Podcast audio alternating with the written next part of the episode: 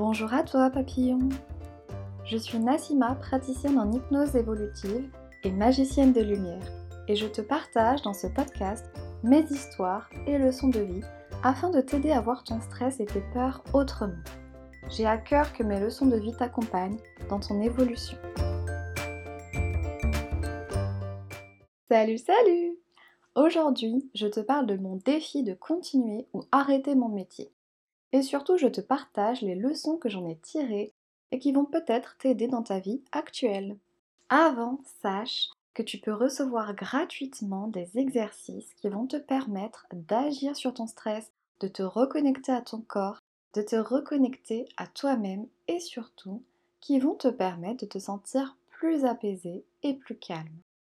J'ai appelé ces exercices le défi Calm Down car ça demande du courage d'agir pour son bien-être.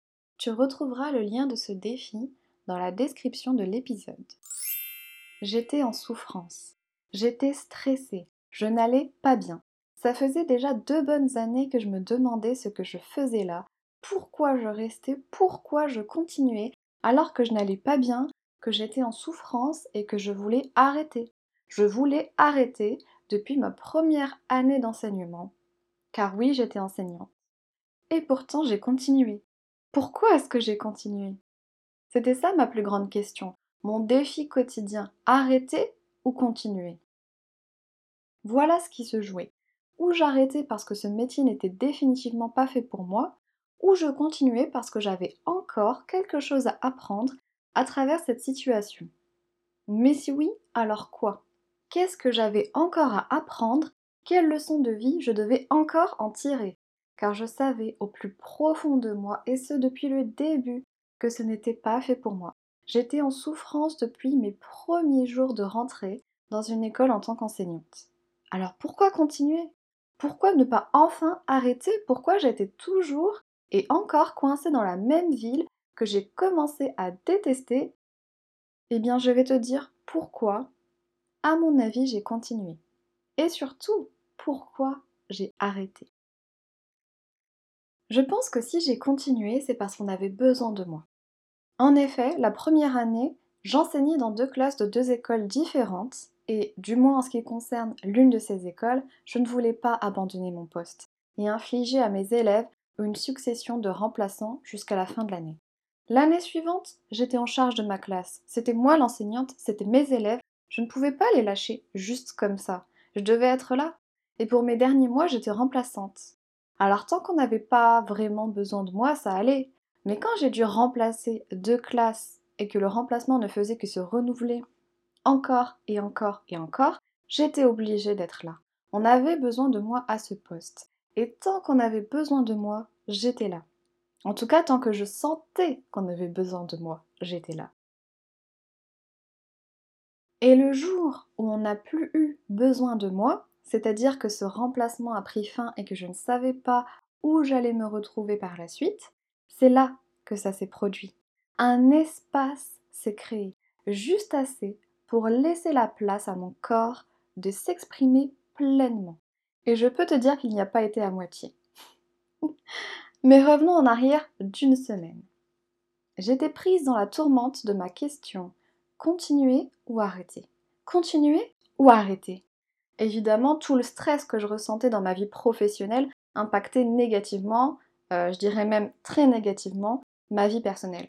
J'avais l'impression qu'encore une fois, plus rien n'allait dans ma vie. Et c'est là que j'ai fait l'une des plus belles rencontres de ma vie.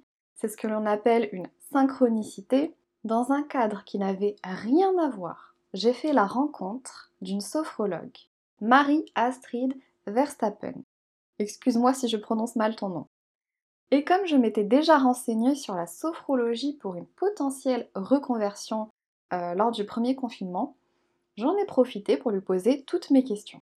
Elle m'a également parlé à ce moment-là d'une hypnose euh, humaniste, un petit peu spirituelle, et elle a eu la gentillesse, la générosité de me proposer un exercice pour répondre à ma question, à mon défi, continuer ou arrêter. À ce moment-là, j'étais persuadée qu'il s'agissait d'un exercice de sophrologie. Et en fait, pas du tout. C'était de l'hypnose évolutive. Et grâce à Marie Astrid, Et à cet exercice d'hypnose évolutive, j'ai enfin eu la réponse à ma question et c'était vraiment très clair. Il n'y avait aucun doute. Donc après ça, quand j'ai compris que je ne pouvais plus continuer, j'ai décidé de quitter l'éducation nationale. J'ai envoyé ma demande le samedi suivant. Et le dimanche même, dans la nuit du dimanche au lundi, j'ai eu une crise d'angoisse qui a duré toute la nuit. Alors forcément, euh, je n'ai pas dormi de la nuit, je me suis sentie oppressée comme si j'allais étouffer à cause euh, d'une sorte de boule d'angoisse dans la gorge qui ne voulait pas me quitter de la nuit. Euh, je me suis sentie aussi oppressée au niveau du cœur. En ce qui concerne mes, pensées, euh, je peux pas te dire exactement ce, à quoi j'ai pensé, mais c'était pas joyeux du tout.